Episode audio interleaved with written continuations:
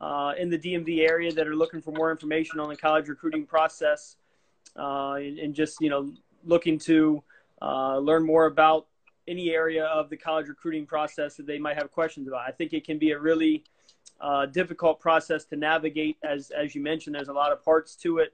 Uh, whether it's you know visiting campuses, contacting coaches, uh, putting together a highlight tape, you know how to communicate with coaches, NCAA rules that might exist, you know financial aid and, and admissions. I think there's a lot of different uh, pillars that go into the college recruitment process, and you know unless you've really gone through the process uh, yourself, or you've had like an older brother or older sister that maybe has gone to college, uh, it can be very confusing and I think overwhelming for for a lot of people. So.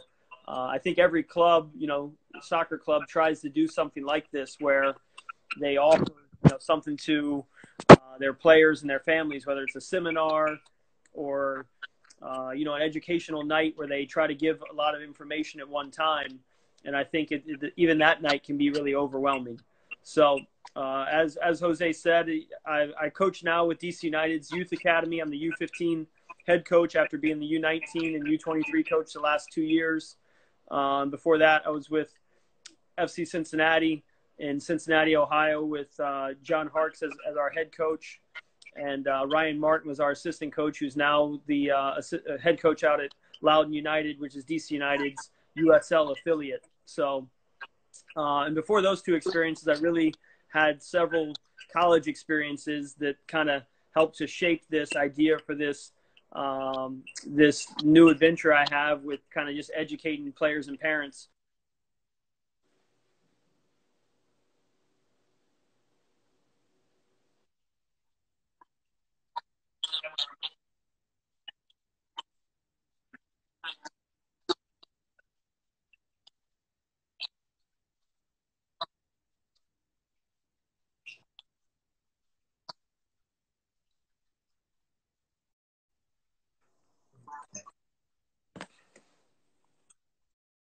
three experiences that I've had in the professional world and in the club world. But before that, uh, I had had about I had worked at six different colleges. Um, again, going backwards, the last college I worked at was was Wake Forest, where Jay Vidovich was the head coach, a, a really well known coach who's now the coach at uh, Pittsburgh uh, in, the, in the ACC. And then Bobby Muuss came in, and I, I worked for Bobby Muuss for uh, about a half of a year. Uh, so Wake Forest is a Division One school down in Winston Salem, North Carolina. And uh, before that, I was with Ohio State, uh, Big Ten school. Obviously, everybody knows the, the big football program and the uh, the basketball program. But I was there working with uh, the men's soccer program for a season. Um, so that was two Division One experiences that I had where I worked at you know a, a really a massive school in Ohio State with 45,000 students. Uh, and Wake Forest is actually, I think, a lot smaller than a lot of a lot a lot of people might know. It only had about five thousand students when I was there. So, um, so over the last you know several years, I just kind of had always been working with these clubs and at these colleges where I had several different experiences of recruiting student athletes or being part of the recruitment process in different ways. And then at the clubs I had worked with, um, you know, I had I had kind of been the the college placement officer or college placement liaison who was working with these uh, families and parents to answer any questions that they might have. And it just kind of naturally rolled over into this Kish soccer placement uh, opportunity to help educate clubs, players, parents, uh, you know, in the DMV area. So, and before Ohio State, I had three or four Division three experiences where I was at Frostburg State University, Capital University, Emory and Henry College, and uh, I was a Division three athlete at Capital University in Columbus, Ohio, where I'm from. So that's kind of my story right now, and uh, you know, obviously a, a, really good opportunity to jump on tonight with Jose and uh, just kind of answer any questions that the club might have, that Jose might have, that the community might have, and uh, just kind of you know um, get out there. Yeah, yeah. Basically, I think that you know, and help me out, uh, guys, with your comments, please I think more than anything is the introduction, right? I don't know if you want to start, uh, you know, from juniors and sophomore in college, in high school now, uh, kind of what they should be doing right now, right? Because you know, I feel that uh, this is a some this type of information is not really out there. Not every, everybody has it right. Everybody is has opinions on it, you know. But I think that if you're a junior or sophomore in high school, as a player and as a parent, what you should be doing. Yeah, so I, I think first of all, it's it's it's knowing that it does. You don't have to be a junior or a senior in high school to uh, start your college recruiting process. You know, I think that's the that's a, a big misconception as well. You also have to realize that there's certain rules that are in place that certainly do affect uh, freshmen and, and sophomore uh, student athletes. So, and the rules really apply to Division One colleges. So, if you're a Division One college, Division One soccer program, Division One coaches, you know, coaching staff, that's who has the the the, the most uh, influential restrictions on them. So there's there's restrictions on when they can contact student athletes. There's restrictions on when they can have contact with you off of campus. There's restrictions on what they can text back and email back. Whereas Division two, Division three, and NAIA schools and, and coaching staffs, they don't have those same restrictions. So I think that's why the process is really difficult to understand and sometimes to explain is because not all coaches and not all colleges have to follow the same rules. Okay, so on Division One, uh, the players are allowed to contact the coaches at any time. Is that correct? Players, if you're in eighth grade, you can send a coach an email. You just okay. they'll be limited in what the coach can send back. So if that's why I say it's never too early to start your recruiting process. So it just becomes a bit unrealistic because a player in eighth grade or a player in ninth grade even is going to change so much by the time he gets to be a recruitable age as a junior, you know, or as a senior. So what what ends up happening is that uh, that player's interests are going to change. That player, uh, you know, his financial situation might change. His grades might change. You know, as a player, he will change. He's going to have different interests. Um, and the reason that you know that these colleges have these restrictions, you know, on student athletes where they can't talk to them until they're juniors and, and seniors, uh, is because you know they don't want the, the the recruiting world to be too crazy, right? They don't want freshmen and sophomores to to be you know getting taken over by these scouts and these agents so early, and so they can enjoy their high school experience as well. So. Um, you know, but a player, there's never restrictions on a player. Um, you know, they can they can step on step foot on a campus. They can send an email. They can send a text. They can make a call. It's just the response from the college coach and the coaching staff that will be limited and will be restricted. Okay. That's, so if that's, you step foot on a campus as a freshman, there's going to be certain things that that coaching staff is allowed to talk to you about, and certain things that they're not. If you right, step so, foot on if you step foot on a campus as a senior, it's going to be all in. You know, th- those those rules will be lifted. So, so what do you what do you what do you expect when everybody talks about visits visits right to schools? Can you explain how do you arrange a visit um, and what does the player and the parents expect out of it? Yeah, so you know, I think there's a couple ways you can go about the visits. Uh, again, the, the, the first one is is you have to keep in mind the rules and the restrictions where an unofficial visit or an official visit they have to take place basically you know in the in the junior year. So it has to it has to be something where um, if the if this coaching staff sets up an unofficial visit or an official visit it has to happen basically after the summer leading into their jun- into their junior year. So you know if it's set up by a coaching staff and they they want to set up a visit for a, a player to come to a campus uh, the, the coaching staff will guide the player through that they'll say come to campus, meet at this time.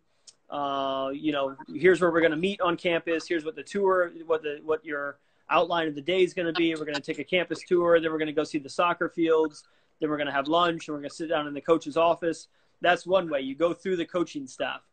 Another way is you just set the visit up yourself through the admissions office, just because you want to go out and you want to see um, the campus yourself, and you don't you don't go through the coaching staff at all again, there's no rules that will be broken because you're going through the admissions office, and the admissions office is always going to want to get you know anybody on campus. So you can also just wander onto the campus, and you don't have to contact anybody. You know, the University of Maryland is is open all day long. You can go to the campus. You can go to a soccer game there, and if it doesn't go through the coaching staff or go through admissions, you know, it's fine. But I think what's important is that these players and sometimes parents uh, they have to get on campuses to see what they what what they like. You know, is the school too big for them? Is the school too small for them? Um, you know, how far away is the school from home? Does that make you uncomfortable? Does that make you more comfortable? And then the, the, the players and the parents, they really have to do their research about, you know, the finance, the finances of the school and the academic requirements of the school. Otherwise, they're kind of wasting their time to go and visit, you know? Okay. That's, that's, uh, now, uh, I don't know if you can see the comments there. I think the people asking questions, you, are more than free to, uh, go ahead and answer any questions that you've, uh, like Nate. Yeah, I saw one that said kind of what's what's the hierarchy in, in soccer. Is that right? Yeah. Is there a hierarchy of programs that colleges recruit from? Um, yeah, I mean, I think I think coaches are always looking for good players, you know, and there's good players everywhere, especially in, in this area. It's a really soccer rich area, you know. So you have academy, obviously. Obviously, there's been a, a big announcement lately about uh, the academy kind of disbanding and uh, U.S. Soccer no longer sponsoring a development academy. But you had the academy, you had uh, you know USYS clubs, you had U.S. club soccer clubs, you had you know the ODP programs, you had high school soccer. So uh, every club is, is you know reporting to a state association, and they're under one of these banners. Um, but I think it's the job of, of college coaches to find good players. And if you go to the academy showcase, you know, that we just we went to every we go to an academy showcase in December and one in the in the summer. If you go to those events, you know, pretty much every division 1 and, you know, big time coaches in the country are at that event. So everybody's there seeing the same players whereas, you know, a, a random EDP game or a random high school game might not have as many coaches there, but you never know who could be in the stands watching, you know? So I think that uh, there's there's obviously really popular publicized events, and then there's other events and one-off games that coaches go to as well. So um, I don't think there's a, a, hierarchy per se. I think that there's popular events that have become like recruiting hubs, and you know it's it's known if you go there, you can see a lot of players at one time, and I think that's important. College coaches want to go somewhere where they're not going to spend a lot of money they want to travel once, right? They want to take one flight and see a lot of games over a weekend and then go home. They don't have the budgets to just go around the country and see whatever games they want whenever they want. It, and they don't have the time to do it. It just doesn't work like that. So I would say there's more of a hierarchy of like events, you know, like these big time events and big time tournaments. I know you guys went down to Disney, right, Jose? Yeah, that, that was with the younger guys, but we, we, I've done it in the past. I've done, I've yeah. Done, I've been down to Disney. I've been down to uh, I've been to Dallas Cup as well. I know that's a big event that a lot of coaches come out to. You know. Yeah. Uh, this, but this, uh, uh, I, Larry Lopez just asked. He said, "How hard is it to uh, get a Division One scholarship?" Yeah, it's it's. Uh, I always like to say, if you're good enough, it's it's easy. You know, like if you're good enough and you have the right exposure, um, it's easy. So you know, it's, it's like just think of who some of the best players that you've ever played with are. And, you know, the majority of them probably have been successful in the game somewhere. They've gotten to an academy, they've gotten to a college, they've made it professionally, whatever it might be. Everybody can think of that handful but, of players that are like. Nate, Nate, can I interrupt you there? Because I think there's something that I want you to be, and we haven't touched that yet, and I want to get to that. I think it's a good point to do that uh, a good moment right now in the conversation to bring that up. How important are academics? Everybody talks about you know how good they are at soccer, at, at, at soccer, like I said at the beginning of this conversation. But you know we hardly pay attention to the SAT scores, you know, the grades, and all these other things that are extremely important. That uh, it kind of dictate what kind of player or what kind of person this kid is, right? Yeah, for sure. No, I think it kind of goes hand in hand with how hard is it to get a division one scholarship i mean it's it's not all about you on the field you know it's they're recruiting a, a, student athlete they're recruiting somebody who has to come to school and perform at the school you have to maintain a certain gpa at the school you you know you can't be you know acting up and breaking the rules at the school so i think there's a lot of different things like that that, that go into it um, so yeah i think you have to do well academically you have to in order to get a division one scholarship to any school, you have to get into the school. You have to be accepted to the school. So if we stay with Jose's point there, it's like academically, you have to get into the school. So if the best, you know, Georgetown University won the won the 2019 NCAA men's soccer championship. So they were the best college soccer team for you know men's soccer last year. It's one of the most challenging academic institutions in the country, you know, in the world probably. So it's like it, it's one of the most difficult places in the in the country uh, to get into academically. Um, so if you just look at that, even if Georgetown comes out and they really like you as a player, if you can't get into the school, there's nothing they can do for you, you know? So you really, really have to focus academically. You have to find a way to test well. You can take the, you know, the ACT and the, the SAT multiple times if you don't score well. Um, so there, there, there, are several things that you can, uh, you can do to continue to raise your, your GPA and your, your SAT. But, you know, if you miss school or you skip school and, uh, you know, you do that your freshman year, and you don't think it's going to come back to, to haunt you later on, And it's like you, you're you're wrong. It's it, it all adds up, and a GPA you can't get rid of some of the classes that you took. You know, it, it adds up. So, and then you just talk about the soccer side of it. It's like soccer right now. You look at the majority of Division One college soccer rosters; they have foreign players on the roster, right? So they have players from France and England and you know Brazil and different parts of, of Africa and different parts of Europe and um, it's not just about being the best player in, in the DMV or in the country. It's like you have to be one of the best young players in the world right now. Like that's that's what this soccer market is becoming. You know, so uh, players are going profession profession signing professional contracts and uh, making that move earlier and earlier. Uh, but players are also interested in coming to the United States from all around the world, and uh, just every every big market in the in the country has good players. So it's really really difficult to to find these Division One scholarships. So let me ask you this: as a coach, you go to a uh, to a big event, you know, to a tournament, a Disney showcase, for instance, right? And you look at a player that on the field it looks something that your program could use what are you thinking? What is the next step as, as, a, as a coach that you look into? Yeah, so I think you're always looking at, you know, coaches want to follow the rules, right? So they're going to see if he's a, a, recruitable, contactable age. So if he's a junior or senior, that you know they they can send him uh, an email that has more information in it than just like inviting them to camp. If you're a freshman and sophomore, the coaches can send you an email or add you to like an email list, but it's probably going to be more of, hey, you know, we really we uh, we just wanted to invite you to camp more than anything. It's like that's the the basis of what they can do. They can't say they liked you. They can't say the, why they liked you. They can't say where they saw you. It's you know how can we get this kid to camp so that we can see him more and start the process. So it will be common that a lot of coaches will start that conversation with an invite to camp, and a lot of coaches do recruit from their camp. You know, they identify you out playing with Total Futbol Club or DC United or you know Baltimore Celtic or whatever it might be, and they invite you to a to a camp, and they go from there. Now, if you're a junior or senior, they can go right after you. They can go at you right away, and they can say, "I really like the way you played left back. I thought you did this really well. You know, we want to bring you to campus. We want to continue to to talk to you." So, email is, is email, and I would say a text or a phone call. Every coach every coach kind of has a, a different way they go about it. Uh, but it's important that you know whenever you go to these showcases, you also like you you have your your information is out there. Your coach has the information, or you your your team managers put together you know contact brochures to pass out to the college coaches that are there watching.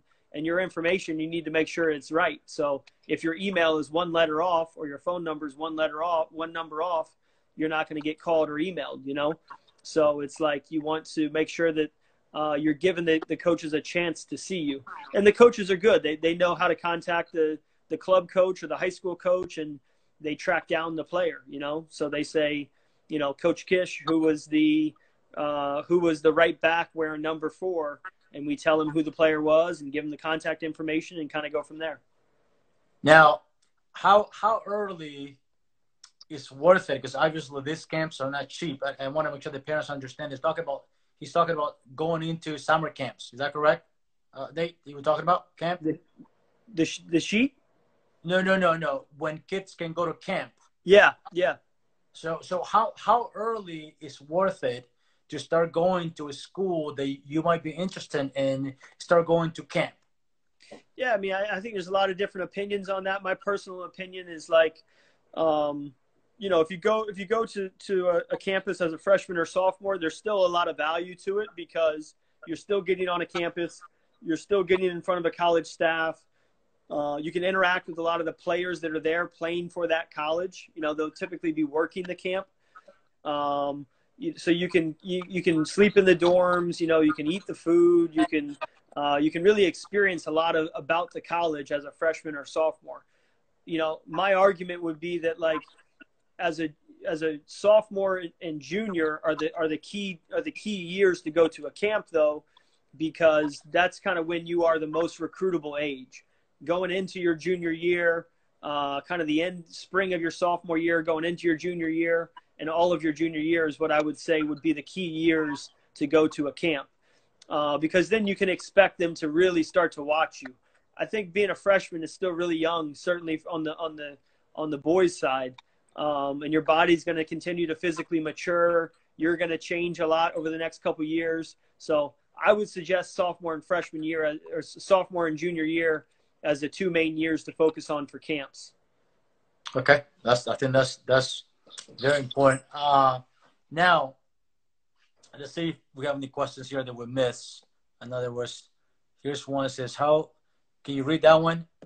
Uh, I don't know if you can see it. I saw I see one about highlight videos and showcases. Yep, go ahead. Yeah, so I think a, a highlight video is a really important tool for a player to kind of showcase and, and market themselves. You know, so uh, and a lot of these kids now they, they are so much better on technology than you and me. You know, like we can't even start a, a an Instagram live but these guys are like geniuses on here. So, um, you know, they can cut and edit a, a film from their uh, from their phone. They don't even need a computer. So, uh, I think it's a really powerful tool. I think that the the trick is getting your games filmed.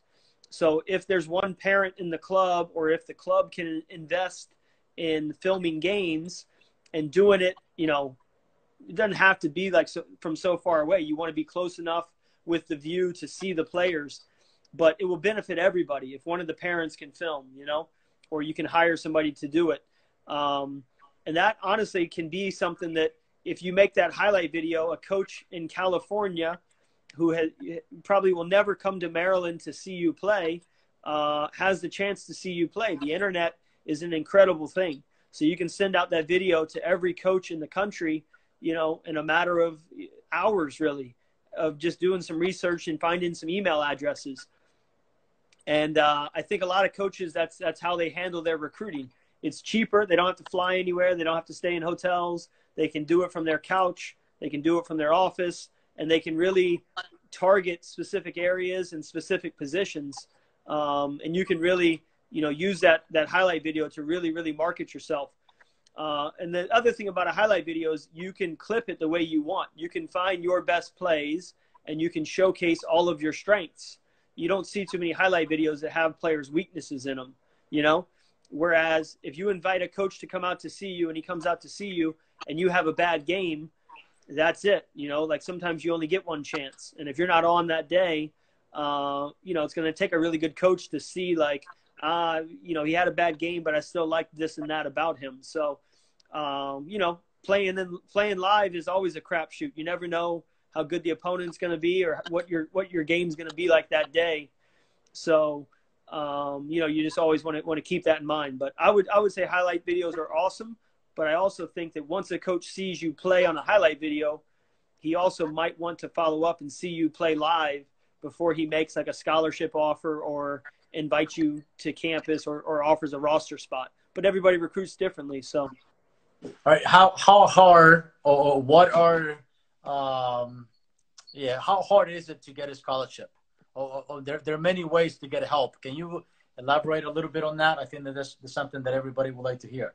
Yeah, I mean, again, good players get found, you know, and good players continue to rise. So uh, that that's the first part. Uh, you need to help yourself academically, you know, with with uh, being able to get into the schools, as we said.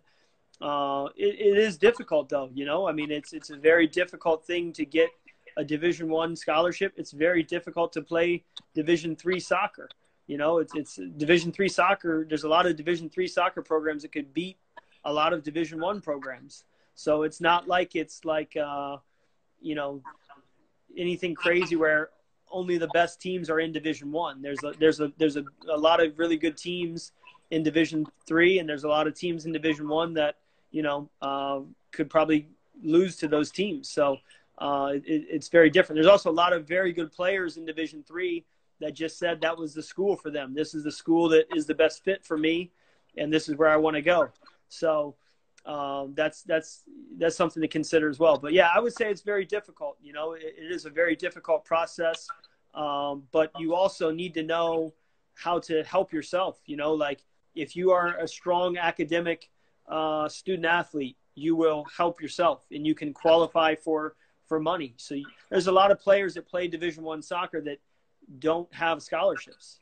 I would probably say that the you know the majority of Division One players aren't on full certainly aren't on full rides. There's just not enough full rides. So and when you say not enough full rides, I think parents and players need to understand. Yeah, it's a percentage, correct? Players are in a in a, in a percentage percentage based scholarship. Correct. So so at, at for a men's Division One soccer program, they have 9.9 full ride scholarships annually per year. They have basically 10 players who will be on full rides. That's that's how that's the max that they could have. Now they can chop they can chop it up and say, you know, we're going to make it all half scholarships. So then they have, you know, 20 players that would receive some portion of a scholarship. But the max they could have is 10 players. It's not even no, starting you 11. Can, you can combine that percentage of scholarship with financial aid, correct? That, What's that? That can help you. You can combine, or you can help yourself, right? Or the, the, the school can help that player if if that player can qualify for financial aid.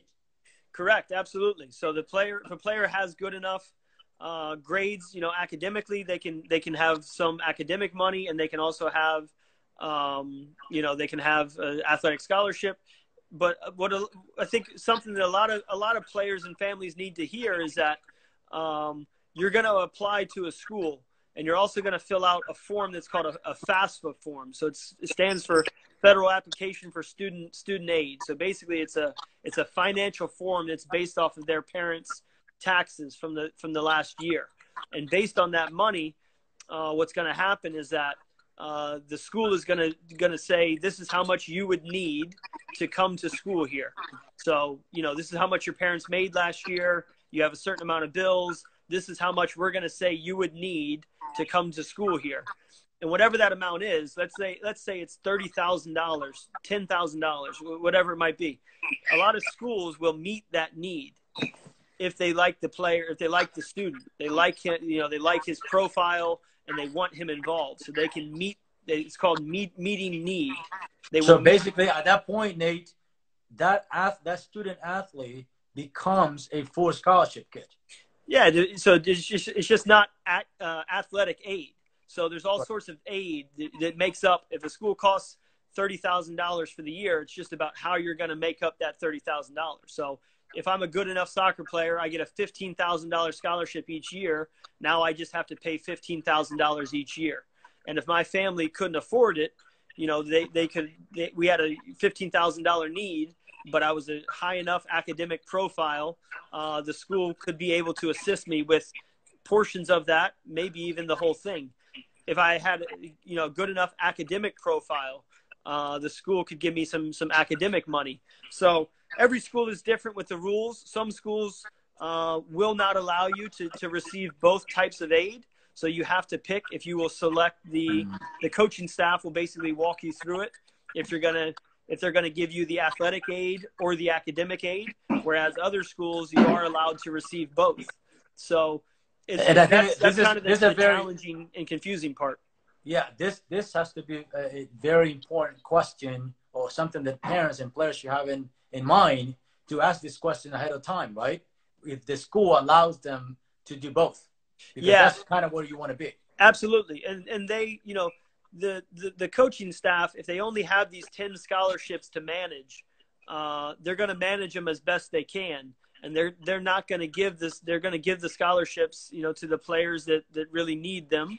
because they're being recruited by other schools or they're being, you know, the kid maybe he doesn't qualify for any any academic aid or any financial aid, right? So, and he, he his need is he doesn't have any need.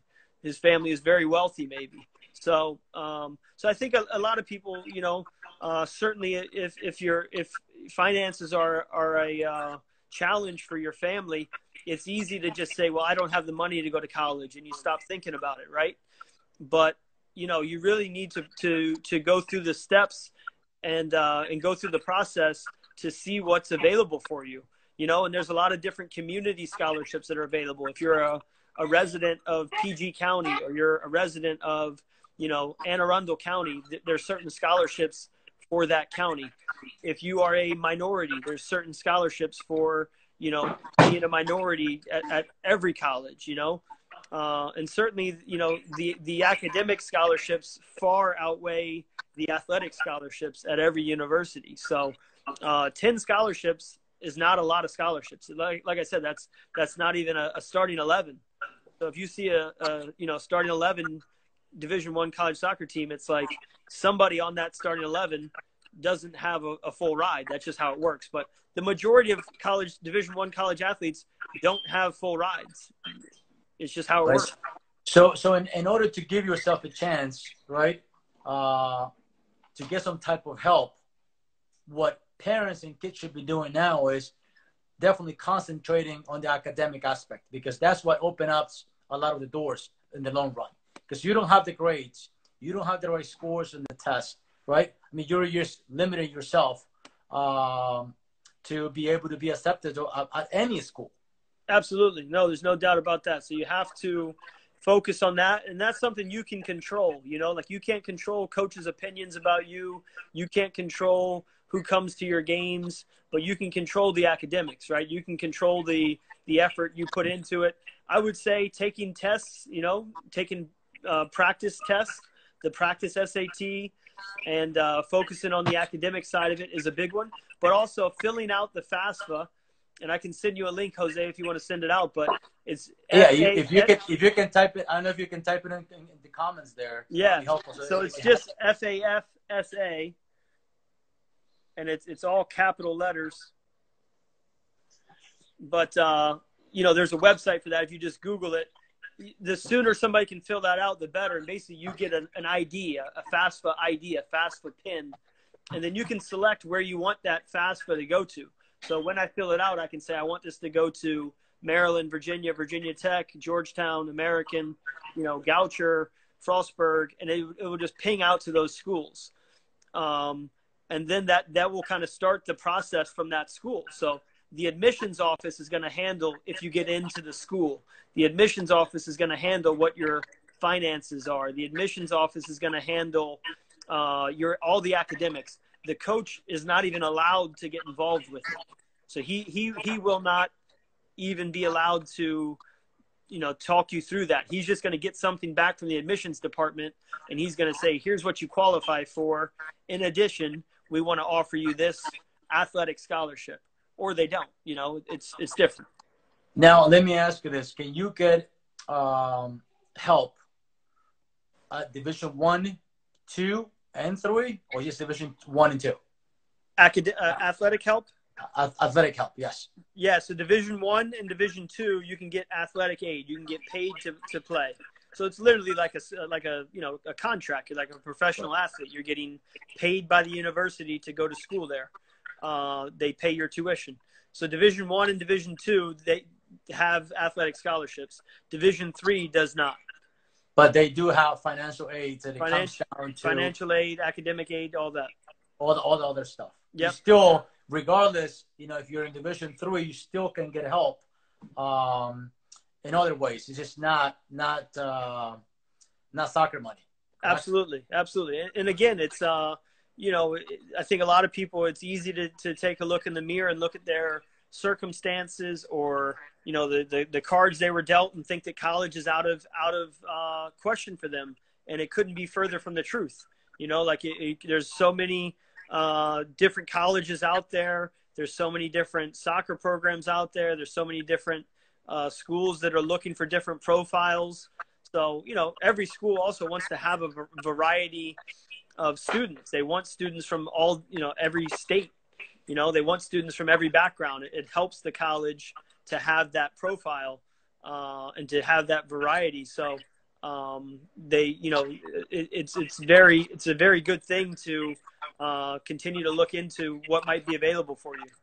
Okay, now uh, thank you so much for that info. I'm, I'm, there's so much information for sure, and this is one of the reasons why I want you to do this because I know that, and this is the reason why you came out with placement, uh, right? Your, your own company. This is something you do. Can you explain this? What does your company does, um, and how are you helping families out through this process? And uh, you know, can you put yourself available for our families that would like to use your services?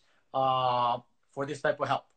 Yeah. So so again, it's kind of every every college that I've been at, I, I, I was at four Division three schools and two Division one schools on on the coaching staffs there, and uh, I feel like I had a, a pretty well rounded uh, experiences with uh, just seeing you know what how different coaching staffs recruited, uh, what different campuses were like, the profile of, of the different schools, and uh, you know, it just kind of shaped, uh, I think this shaped me into a coach where I was able to, to kind of naturally speak about that process of the recruitment process and, you know, the getting onto campus and taking official visits and unofficial visits and those sort of things. So, uh, through that and through some of the clubs I've worked with, uh, just kind of being a, a, the the liaison who spoke to these families, it just kind of occurred to me that I, you know, it's a confusing process. It's it's a difficult process to manage. So what I try to do with Kish Soccer Placement is just kind of get in front of families and get in front of players and um, educate them on the process, educate them on the subjects we just talked about, uh, educate them on you know uh, any questions that they might have or emails that might come into their inbox or you know work with a, a player and a family uh, you know from freshman year on to say well what should i be doing this year? What's my checklist of what i need to do this year? And then when they become a sophomore how, how is my uh, checklist different this year? Junior and senior year what how is this different? You know now that i'm a, a recruitable contactable age uh, what do i need to be doing? So it's taking a, a player and a family on and working with them uh, closely and holding the player accountable to make sure that they're doing what they need to do because it's up to the player you know it's it's the player's process. It's really not the parents that should be responsible for this. The player has to show well on the field. The player has to send the emails and invite the coaches out. The player has to go and visit um, the, uh, the the campus. The player has to start the relationships and maintain the relationships with the coaches.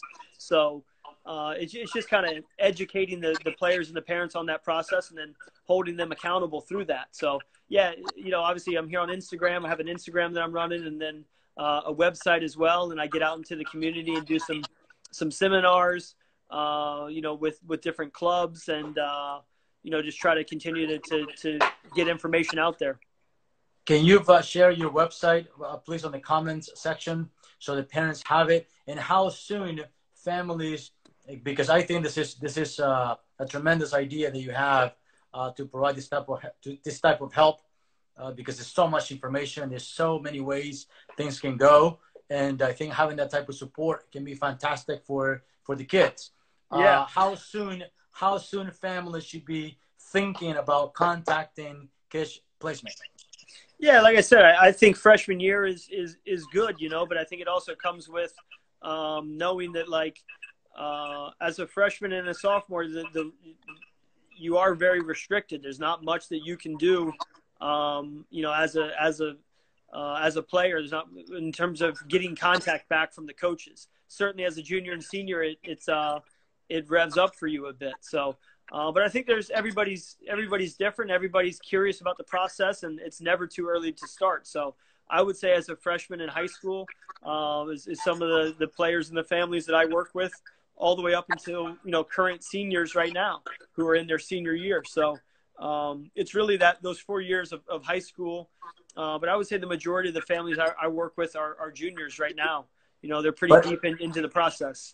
Let me kind of reinforce and, and, correct me if I'm wrong. What you just said. Uh, you know that the sooner they start working with you, right? you get to know the player, you get to know the families, right?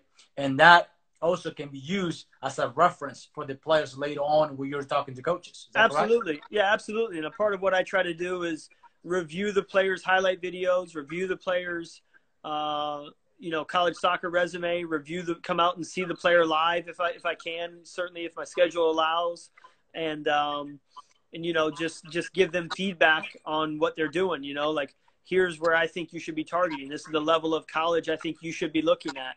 This is you know what is what I think your highlight video looks like right now, and here's some suggestions for it. So, um, and it, it's always with the idea of helping that player to give themselves the best chance to find you know a good fit. I also try to help with like the, the college recruitment, you know, the the application process and telling them, you know, ways they can simplify the application process and trying to hold them accountable for which schools they visited. And sometimes it's just a text or an idea of, hey, have you seen this website? Hey, have you done this? Hey, you know, Maryland's playing next week. You should go over and check the game out. So it's just different ideas in a in a relationship that I form with the the player and the in the in the families. Okay. Uh, parents, do you guys have any questions? Uh, by the way, uh, uh, Nate is uh, is bilingual as well, so he. I know that. Uh, yeah. The US, the U.S. Soccer Federation. What are you guys taking classes, right? Yeah, we were taking. Uh, well, through DC United, we were taking some uh, some Spanish classes, but it's uh, it's muy difícil for me. It's it's very no, but, very uh, difficult. That is a plus, right, for for for parents. Uh, guys, anybody has any any questions? We're gonna wrap this up here. I know that Nate, Nate has a little one too that probably needs to be put to bed soon. Yeah, she's sleeping. Uh, if I'm not too loud to wake her up. I saw a couple questions there. I saw. Go somebody, ahead. Somebody said, "Is Division One just uh, based off the size of the school?" And that's that's uh, that's not true. So basically, Division One. Um, yeah, I think there's a lot of schools out there that you would think might be Division One, and, and they're not. And there's a lot of schools that you might think uh, you know, are Division three, and they might be Division one. But typically, you know, you know most of the Division one schools, like they're typically the you know the larger, more popular institutions. Um, but there's also some that you know they're, they're Division one schools that are very very small, and I'll, I'll use Wake Forest again as an example. Like Wake Forest was about 5,000, 4,000 students when I was there. Duke University is a very small university. If you're talking about just on campus, the on campus population. So, and there's some Division three schools, you know, their sports are Division three, and they have 10, 20, 30,000 students. So, um, again, it comes down to what, where are you comfortable? And I think a lot of people will say, well, I'm comfortable at a big Division one school. I want a big school. But then they go to a Division three school, and it's a big school. It's a big campus. There's a lot of kids uh, and they get that same feeling at a Division three school. So it really comes down to what, what you want, you know. Uh, I saw another question that said, "What's the Division One schedule like?" Um, right now, Division One is actually they're trying to make uh, everything into a full year schedule. I don't know if you knew that, Jose, but they're trying no. to they're trying to basically make soccer go year round in Division One because it's more like professional soccer. It's, right, not, it's right. not just in the fall. But uh, it's it's it's been difficult for them to change the uh, you know the whole change that whole structure. It's I think it's more money, it's more time, the, it's it's more you know more demanding on facilities and things like that. But uh, Sasho Cirovski, the head coach at the University of Maryland, is kind of the guy heading that whole thing up. But basically, Division One schedule and Division Three schedules are, are very very similar. In the fall, there's uh, restrictions on the number of hours that you can play and then uh, the big difference happens in the spring. In the spring, when you come back, basically after the holidays, Division three, you're not really allowed to practice. You only have, I think, like two weeks of practice, and then you have uh, like one day of competition. And then Division one, basically, you have a you have limited hours in the first few weeks, first couple months maybe, and then you as you go into the uh, later into the the uh, the spring, you can play competitions and you get more hours of training you can play, I believe, up to five uh, matches in the in the spring. And a lot of the Division One schools actually made like a little. They've they formed kind of competitions in the spring now where they're playing against other teams in their uh, their conferences. So uh, the spring is the big difference between the school between the the divisions. Okay. All right. I think that was uh, very valuable information, Nate. We appreciate your uh, your time, your information, and uh, hopefully we can do this. Uh, you know, one of these again once things open up a little bit. Stay safe, and we hope to see you around soon. No, absolutely. I appreciate the time, Jose, and uh, my apologies for not being able to uh, deliver in, all in Spanish. So uh, appreciate it. Thank you so much. Have a good night. All right, Thank Jose. You guys. Take care. Bye.